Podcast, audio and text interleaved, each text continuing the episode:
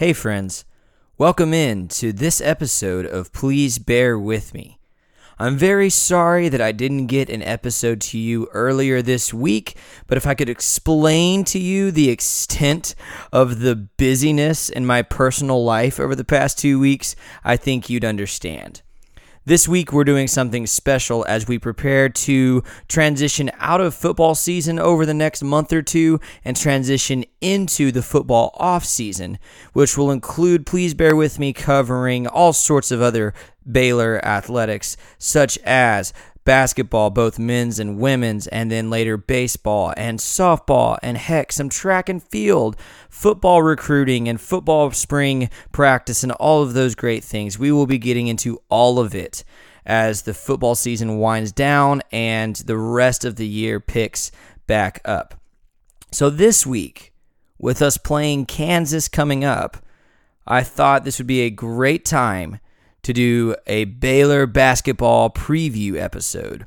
And I brought on a friend named Andrew Miner. And if you don't know who Andrew is, he is now writing with us at Bears Illustrated. And he is awesome. He was the president of the Baylor Bear Pit for two years while he was at Baylor. So he's a passionate basketball guy. He knows his basketball and so he and I had a conversation about the upcoming season for Baylor's men's and women's basketball teams. And so that's what we're going to bring to you today. I've got two really, really legendary Baylor football guests lined up for the next couple of weeks. So don't worry, we're not done with football yet but we are only a week away from the start of basketball season, and we are playing Kansas this week. And as we all know, Kansas is a basketball school, and let's be honest, this year, so are we. So without further ado, Bears Illustrated presents this week's Please Bear With Me.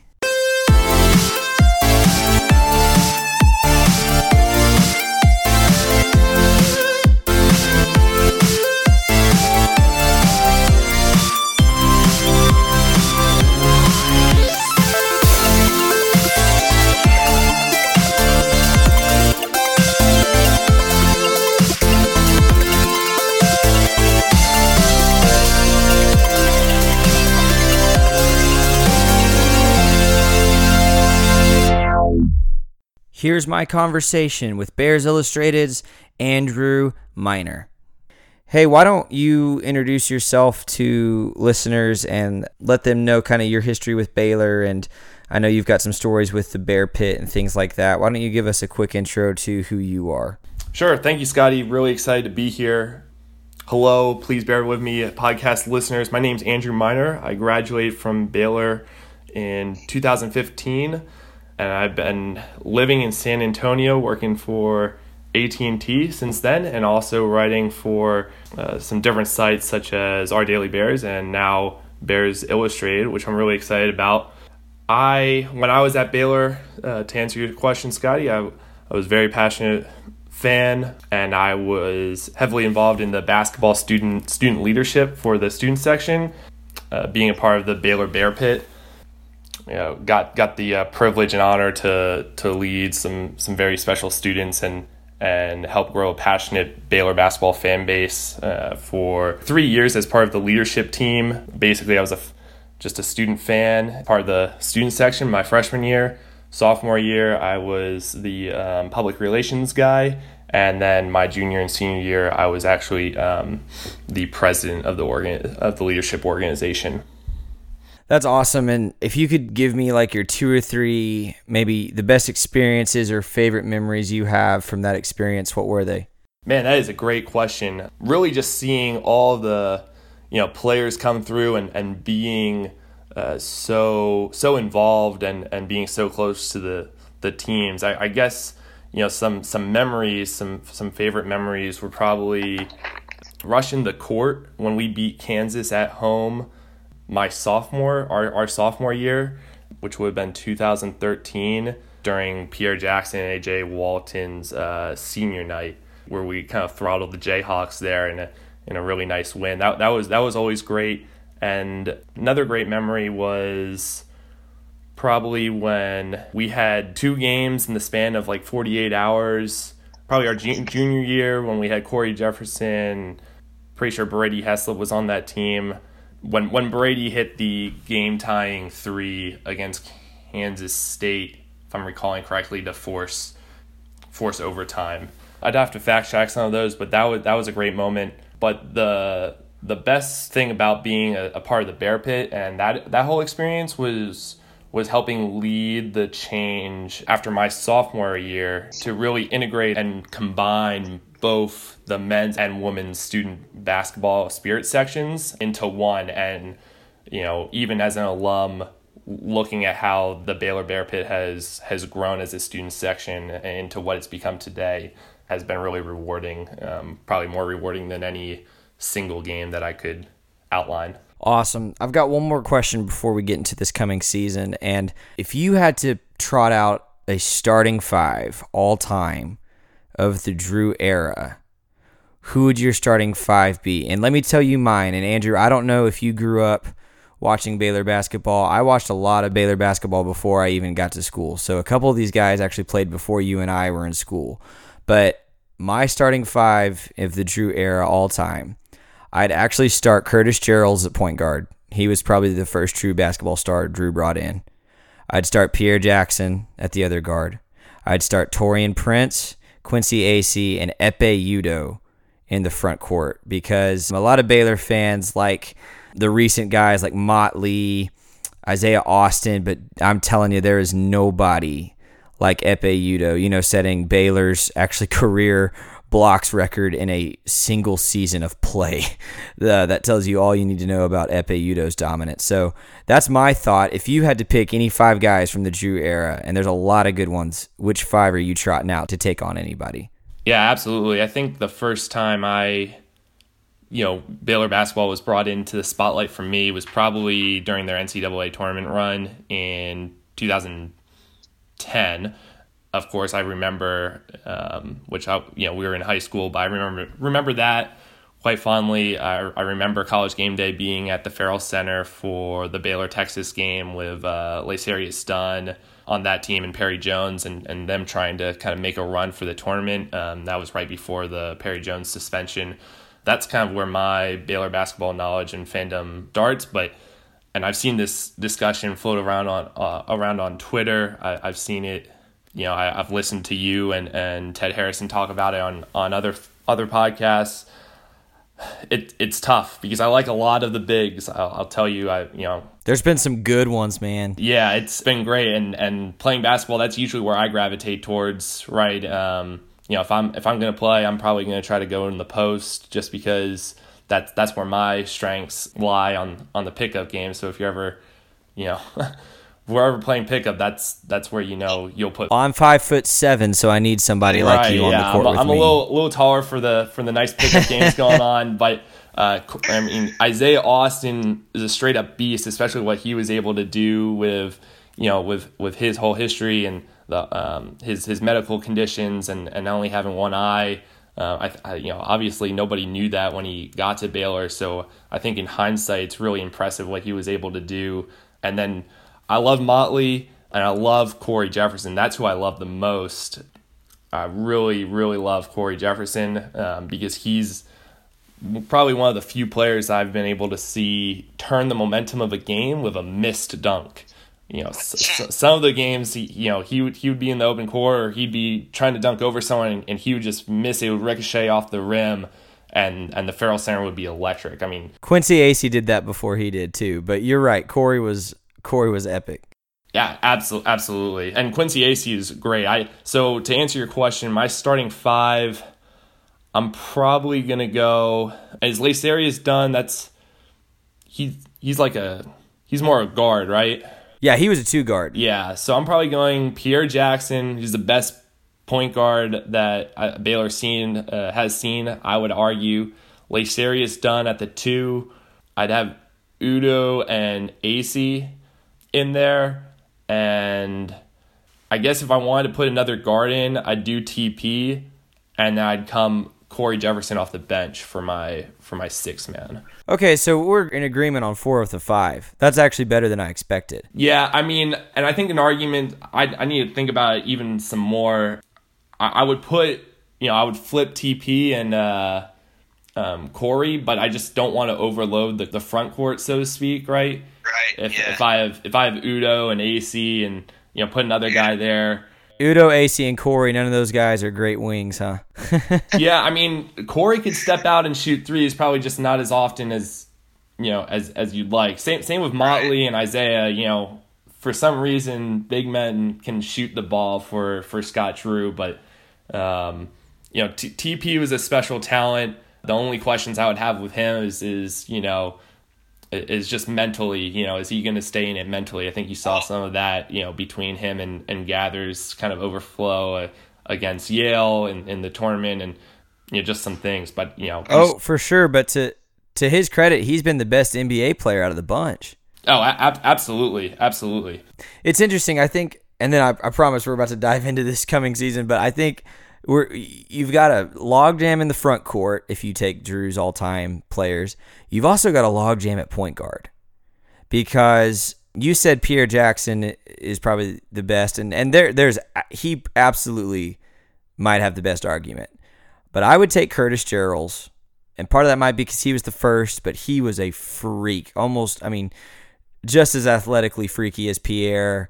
Um, and just a little bit of a different game. And honestly, the fact that Tweety Carter gets lost in the shuffle is really sad because Tweety Carter was a freak. Was Tweety Carter a true point guard? Yes. Okay. Yeah, one hundred percent. Again, yeah, I got I got to watch those teams when I was in high school, and yeah, he was he was the starter for that first Elite Eight team. That was it was him and Lace and Acy and Udoh and a big uh, center named Josh Lomers. Yeah, man, and that that team was exciting to watch. But anyway, let's get into this year starting with let's start with the men's basketball team. Okay, both AP and coaches poll. Uh, Baylor's coming in at 24 preseason, which is good and bad, I guess. It depends on how you look at it. Some people are like, "Oh, I like being in the the underdog. I don't like being ranked preseason." But heck, 24 gives you a lot of room to grow, a lot of room to climb, high expectations without being outrageous. Obviously, this team I think overperformed last year in a lot of people's eyes by getting to a Sweet 16, and obviously Jonathan Motley had the season of a lifetime. So overall, what are your expectations for this team this year, losing a guy like Motley and coming in ranked in the top 25? Right. Yeah. I'd, I'd still say, I'd still argue that, you know, the Baylor Bears are, are definitely the underdog. I mean, they were picked fifth in the Big 12 this year behind Texas and TCU and then Kansas and West Virginia at the top. Uh, Self and, and Bob Huggins, you know, they're, they're, they're always going to have great teams um, and kind of be the perennial favorites. I mean, Kansas has won the conference 13 consecutive seasons, which, you know, I mean, you'd like to see some different banners, some, some different colors up there as, as champions, but you know, credit credit to them. I'd, I'd love to see Baylor knock them off. They finished two, you know, second in the conference last year uh, with a 12 and six conference record. You know, I, th- I think 24 is a perfectly fine fine ranking for them coming in. You know, they're they're returning some key guys. They're returning uh, you know, Big Joe Achulio, uh, Jake Lindsey. They're um, returning, of course, Manu Lecomte. If we want to, you know, talk about point guards, you know, just add him to the list. And another Absolutely. transfer. Almost every point guard that I think I've seen come through Baylor has, you know, been a transfer, um, starting with Pierre and, and moving forward. And then Terry Maston, um, who you're probably we're probably going to, you know, expect to see him, um, you know, kind of step it up in the front court. You know, um, when I'm just looking at this list and looking for you know for a big for a big man to to come and, and shine. So I think we're you know we're, we're returning a good good crop of kids. Their experience. They they won some key games last year. You know I think we had a secret we so we had a secret scrimmage. You know the not so secret scrimmages uh, against Alabama in Atlanta um, the other weekend. I saw some highlights from that. I'm not sure. Uh, I didn't, I haven't seen a final score, but I think it looked like we were we were winning from the highlights. Uh, so and and Alabama, for reference, was was ranked 25, and it and it looked like you know we went to Atlanta and you know did quite well in, in the secret scrimmage. I also was at the uh, second half of the Baylor Houston game that raised over twenty thousand dollars for the relief of Hurricane Harvey during homecoming weekend. And and Baylor actually lost that game, but they they looked good. The two points that I would say, Sky, would be, you know, how is our front court going to do you know, defensively, and are we going to dominate, you know, offensively, kind of like we've done with uh, with Motley, with with Jefferson, with uh, Isaiah Austin, right? Is is Acuil and uh, Terry Maston are are they going to do that? Are they going to kind of step up and and take the lead on that? You know, I think Acuil did very well in the, in the tournament games, and uh, Terry Maston was a great kind of you know. Um, sixth, seventh man off the bench uh, in the rotation, if I'm remembering correctly. But both only averaged, uh, you know, both averaged under ten points a game for the whole for the whole season. To that point, as I look at this roster, Andrew, I see I see a lot of potential, a lot of ceiling, and a lot of depth in the front court. You've got, I think is a stud, especially defensively. That guy is a monster. I think Maston takes a big step up this year. I think Nuni Omot contributes big time this year. And Coach Drew's really been talking up Tristan Clark, who's the uh, freshman out of San Antonio. Where I see a potential red flag is in the backcourt because on the roster right now, we have five guards listed. One of those is transfer Mario Kegler, who I think is going to be a very good player for the Bears, but has to sit out this season due to transfer rules. You've got three proven guys coming back with Lecomte, Lindsey, and King McClure, who are all three, I think, really great players and, and, and have big roles this year. The other guy is Tyson Jolly. How much does he have to contribute this season? How much does he have to grow up quickly as a, as a redshirt freshman? And what do you expect out of him this year? Yeah, so Tyson Jolly right now, he did not play in the game against Houston. I think he's out till December with a medical condition. So the question is, can he get back healthy and, and do everything that he needs to do? Um, I think it's some some sort of blood clotting. I'm not sure if it's the same thing that Chris Chris Bosh had dealt with yeah. in, in Miami. So, you know, first of all, you know, prayers out to him. Hopefully he's, you know, can fight that and, and get get back on the court when when I think the coaches expect him to. But quick story about Jolly as a redshirt freshman, and I think there are two redshirt freshmen that you know you sh- the, the the Bear you know Baylor fans should expect to really give a big lift and boost to this team, especially if we're gonna make a deep run and vie for a conference title and, and go deep in the postseason. It's probably Tyson Jolly and, and Mark Vital. But Tyson Jolly was was described to me uh, from a Baylor manager last uh, Baylor basketball manager last year as as the energy bunny. So you know they were already seeing him you know at the beginning of the season last year as as maybe someone that can come in off the bench and just provide a lot of energy, a lot of hustle. A, you know guard that's pretty much ready, a six four guard that's ready to play. You know today, right? Of course, they redshirted him last year. Baylor had a great year, went from unranked to number one at one point, had incredible non-conference run and and all the postseason success and accolades that they got to where they could, you know, had that luxury to redshirt uh, Jolly and, and uh, Vital. Um, but I think if he comes back healthy, you can definitely look for for him and Mark to be energy uh, bunnies. You know, kind of keeping it going, and and Jolly to help out Lecomte and Jake Lindsey um, with the ball handling duties. So is he is he more of a point?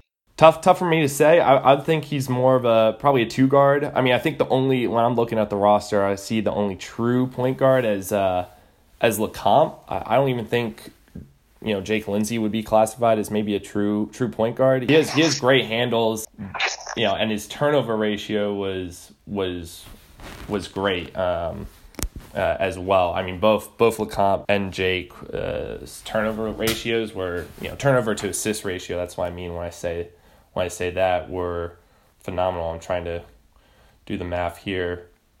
You know, it was Jake had a 2.8 to one assist to turnover ratio um, from from last year, and Manu was just under two to one, which is what I look for in a point guard.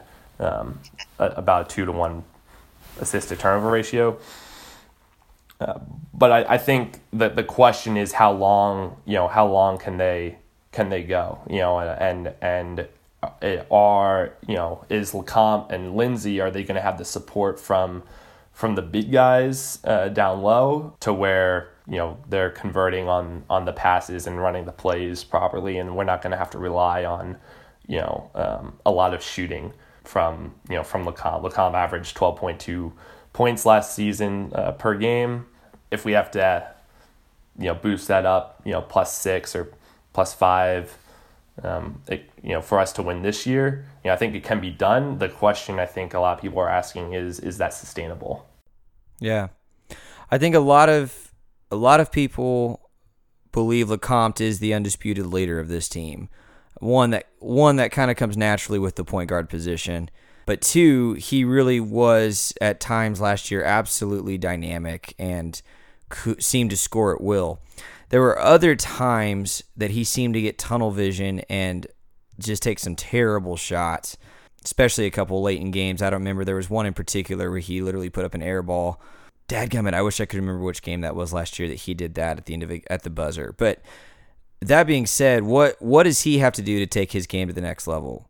I think he's got to just continue to be efficient. And for me, for a point guard, that doesn't mean scoring the ball. It, it means leading an offense and, and being that you know undisputed leader on the on the court. Um, points are great, but I look more for that assist to turnover ratio and the percentage of, of shots um, you know made. He, you know he was he was hitting over he hit over forty percent of his, his three point field goal attempts last last year. So I, I think you know to take it to the next level, he's just got to, I think, start fast in games and lead the team help the team start fast early and then use, you know, get to the line and um, hit some key shots maybe down the stretch to, to you know, provide that separation um, middle of the game. So where does where does the big you've named a couple names, but I want to know honestly what you believe. With Motley gone, where do you make up those points? Is it Maston? Is it King McClure? Is it Acuil? You know, where where are those points going to come from? So I think I think in the in the back or in um in the front court, sorry, uh, Joe and and Maston will will see some you know increased increased points per game. Um, especially Maston, he he only averaged seven point one points a game and and uh, fifteen point six minutes a game uh, last season. But I think the biggest when you're looking at the gap of, of points that have you know graduated between or, or left between Motley and Al Freeman and, and Ish, um, it's definitely King McClure. I think King McClure is the X factor for Baylor. You saw it. You saw it last year um, against Louisville when he came in off the bench and hit five three pointers um, uh, in the in the Bahamas um, Battle for Atlantis tournament. Uh, you know he's you know, if if if Jolly and and and Vital and even Tristan Clark are are going to be these, you know, un uh, unnamed, no name underclassmen, if you will, that are going to help propel the uh, the Bears to, you know, great heights.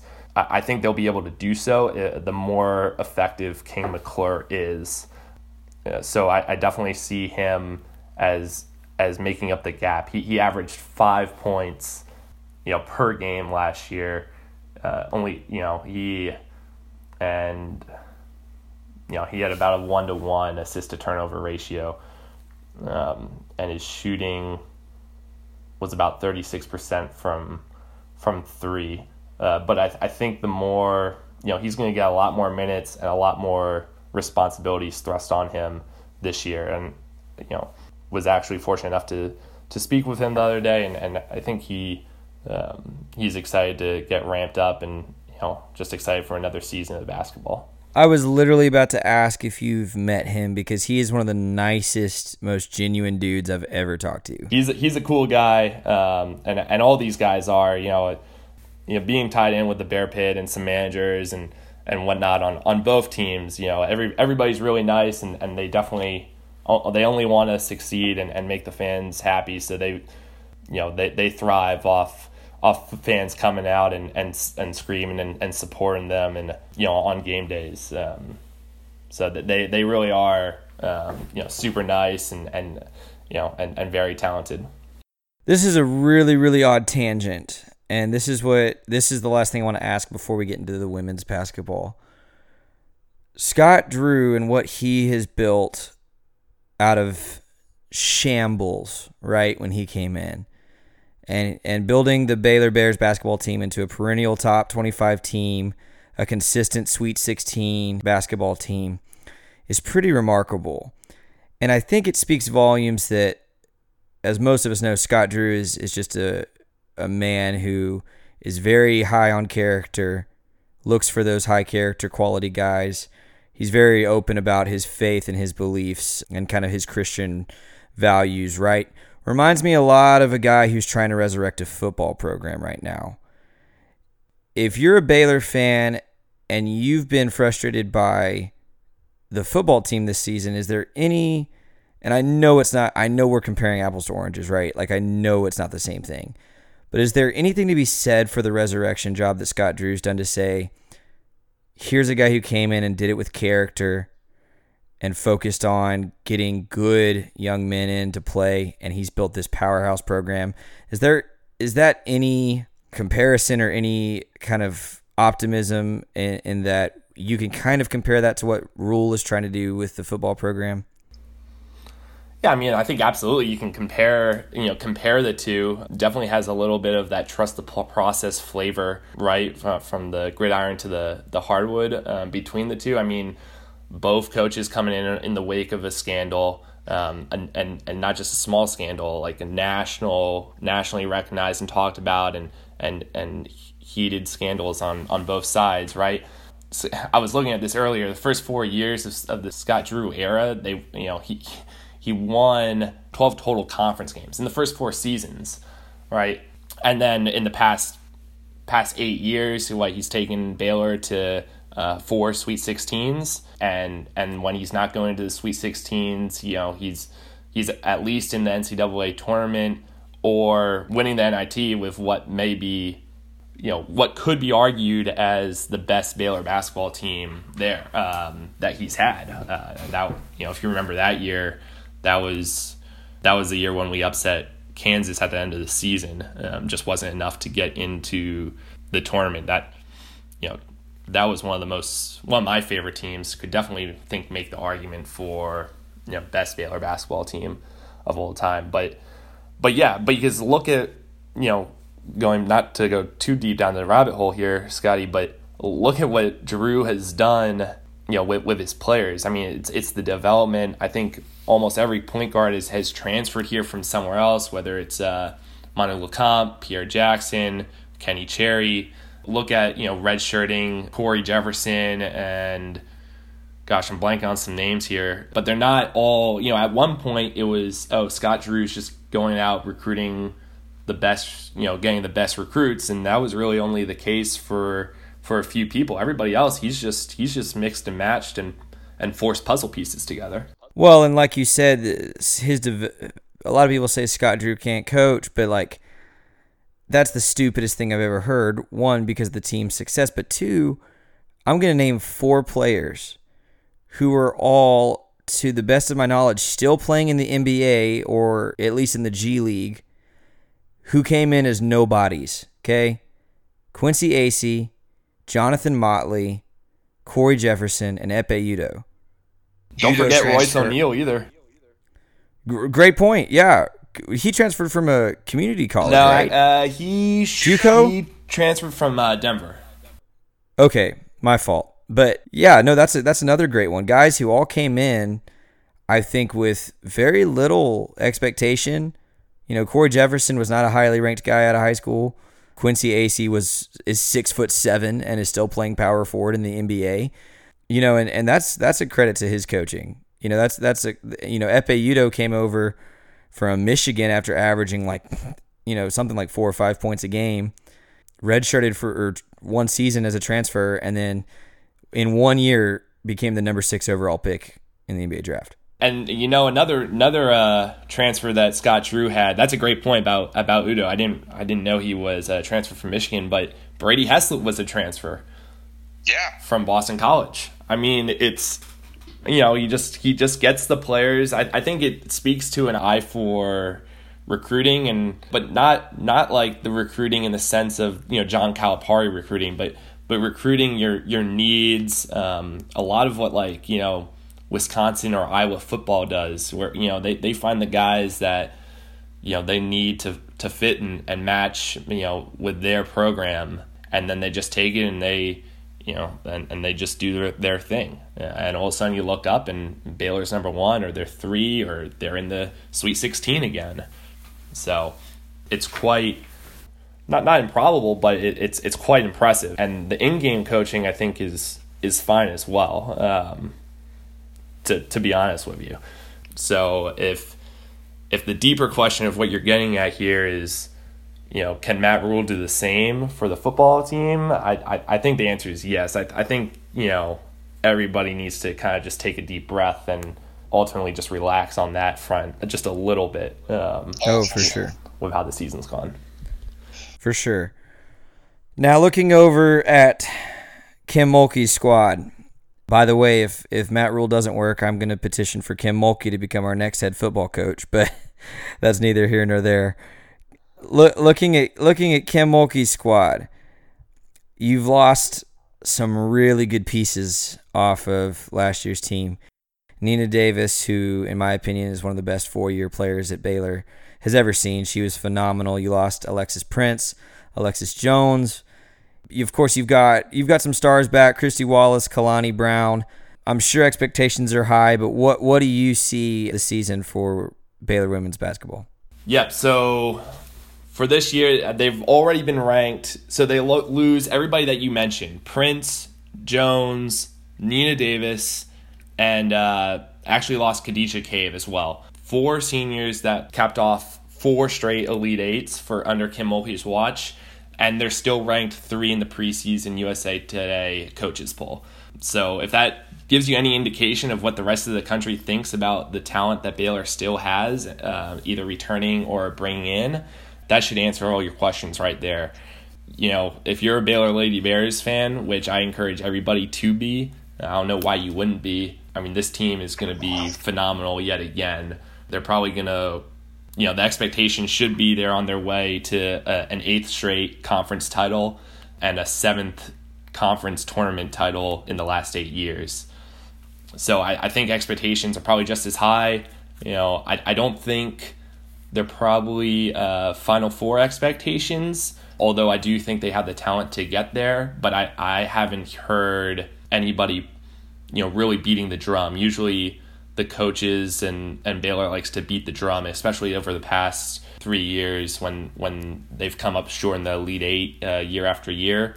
Um, the next year it always seemed like you know redemption or this is this is the year we're going to get there. I haven't heard a whole lot of that just around and about, but you know I, I was fortunate enough to you know kind of be at a practice uh, over the homecoming weekend and and you know this team looks to be the most athletic team that I've that I've seen that that Baylor has had. Really? Mm-hmm. Yeah, and when I say athletic, Scotty, I mean just raw talent and um, you know the speed, agility, uh, the quickness of of all, the whole team combined. So that they have a short, you know, a short roster. They only have 10, 10 players on the team right now, um, and of course they have that you know amazing class coming in for next year. Yes. You know, which which is only going to make them better. But the ten that they have right now uh, is they're they're very very good. So who's someone that we may not be as familiar with who's going to stand out this year for them? That's a great question. You mentioned Kristy Wallace and Kalani Brown as um, um, some returners coming back. I'd say I'd say uh, Natalie Chou is probably your um, your X factor on the women's side you know, after those two players, after Wallace and Brown, it's probably Natalie Chou, who's uh, a sophomore on the team, really good, you know, tremendous shooter. She only averaged she averaged four point seven points a game. They, you know, and and Kim Mulkey is all very uh, not harsh or critical, but you know, very open in saying like, yeah, she'll she passed up on a lot of open shots and opportunities last year um, because she didn't need to take those with all the talent surrounding her when she was in the game. You know, um, getting 14, 14 minutes a game, and she's only, you know, scoring, you know, four point seven points. You know, she's a she's a three point threat. She's a defensive threat. Um, you know that that's someone that uh, is probably going to do a lot of uh, damage for uh, for Mulkey's team this year. Hey Andrew, there's this uh, for whatever reason Baylor seems to have trouble getting people to basketball games. I think there's a there's a stereotype that, well, the women's games are, are full of old people and uh, the men's team is you know this or that or the other. Man, what what would you say to fans about the importance of being in the Ferrell Center for some of these games? I think it's it's imperative that that you get out and if you have the ability, especially for students, to go out and support the both teams. Um, not only are you going to see great top twenty five basketball night in night out uh, from from Baylor, you know, but it's also just a also just a great time and, and they really need the home court advantage. You're, you know, basketball is a, such a vastly different sport than football or soccer or any other sport uh, in the sense that you can you can turn the the tide of the game and you can help create the momentum and really rattle opponents and swing the game in Baylor's favor.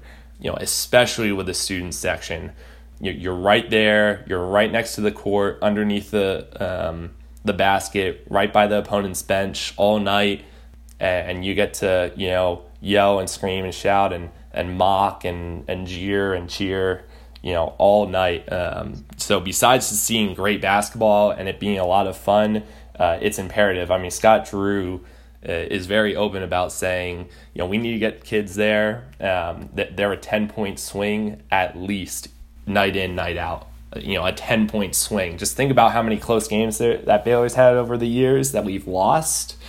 You know, could could have a couple of extra fans made made the difference and, and helped make a six point swing you know, a 10 point swing or something like that. Know, who knows? But uh, Ferrell Center, I think, is a you know great place to play, and it's just a great place to hang out and be at. Uh, I think the you know the Bear Pits really made some great strides and and is doing a great job of uh, you know especially for the students mm-hmm, to to create that that atmosphere and environment. After what's been a really really rough summer and a maybe even more difficult fall concerning um, the football program. How important is it, and how exciting is it to have two elite teams taking the court for the school in basketball? Uh, it's gotta be it's gotta be tremendously ex- exciting. Um, unfortunately, I'm not on campus every day to feel how palp- uh, palpable it is, right? But you know, it's it's exciting because of course sure you can say you know there's winning culture. I think it's it's more exciting probably for for fans that are spread out you know um, all across the nation for baylor because you know they're just seeing football lose week in week out and not not in vain and not without effort and trying and all that good stuff. But you know lot defeats nonetheless don't don't feel good. Um, so i think it would be nicer for people that are watching uh, that aren't in waco uh, you know to to see a turnaround and have some you know have some victories um, maybe and, and hopefully you know with the way the projections are you know uh, some some fairly positive seasons. But I think for on campus and and students and, and things like that I, I think you know I, I would make the argument right? I would make the argument that for students on there of course it's nice to win but hopefully it's just a it's just a rollover and it's ex- an extension of the college experience to you know to where there's really no bearing on on football affecting basketball or or vice versa. It's just this is the next thing to go do. This is the next thing uh, the next chapter of of our year at Baylor. And I, I kind of see that's kind of I've I, kind of how I've always experienced it. It's just a it's just another experience to go do and, and for for the students there I know they're having a lot of lot of fun with that, and you know, hopefully some wins obviously wouldn't wouldn't hurt. Okay, Andrew. Before I let you go, do you have any final thoughts about the upcoming basketball season? Sure do. Uh, I think it would be a lot of fun, but I think for the you know two final thoughts, one for men's, one for women's. On the on the men's side, I think it's going to go. Uh, the season's going to go the way of uh, Manu Lecomte. Uh, how how he performs, it's gonna it's gonna really depend on the uh, the point guard there, and, and let's see what you know how the supporting cast uh, can come to play as as as well. But it's really gonna depend on um, Manu and and and King. I would throw in there um, for Manu to lead the team and King to be that X factor. On the women's side, I think they have a lot of talented freshmen coming in, a lot of underclassmen doing doing things right. We talked about you know an X factor in Natalie Chou, but again, it's going to be how far can Kristy Wallace take them and, and leading them at the point guard position, and how effectively can that duo between Wallace and Kalani Brown, who I've argued since the middle of last season as the being the best player in the in the nation in all of women's college basketball. Um, how effective can can that duo be uh, between the Australian national team player and the U.S. national team player?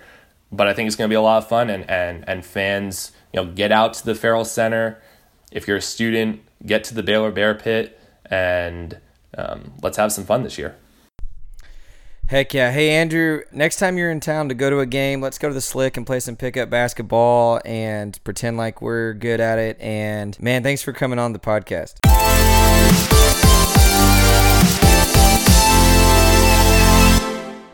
So there you have it. That is the way Andrew and I look at the Baylor basketball teams as this season quickly approaches starting next week. I cannot wait to see what these two teams will do this season. High expectations for both, but definitely some room to impress and to grow as we get into the basketball season. Thanks again to Andrew for being my guest this week. As for the football game coming up tomorrow against Kansas, Let's freaking go. It's time to get that first win. And so I hope that all of you are able to watch and enjoy what should hopefully be a really good football game between the Baylor Bears and the Kansas Jayhawks.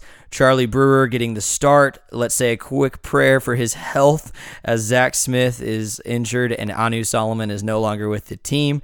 But hey, I am hoping for the best for the football team tomorrow. I'm expecting a win, and I hope you are too.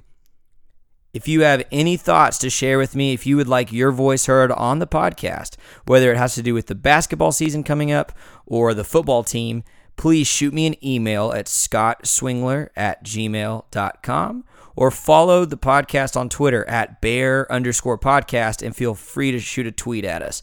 We would love your participation in the show. I would love to hear from you.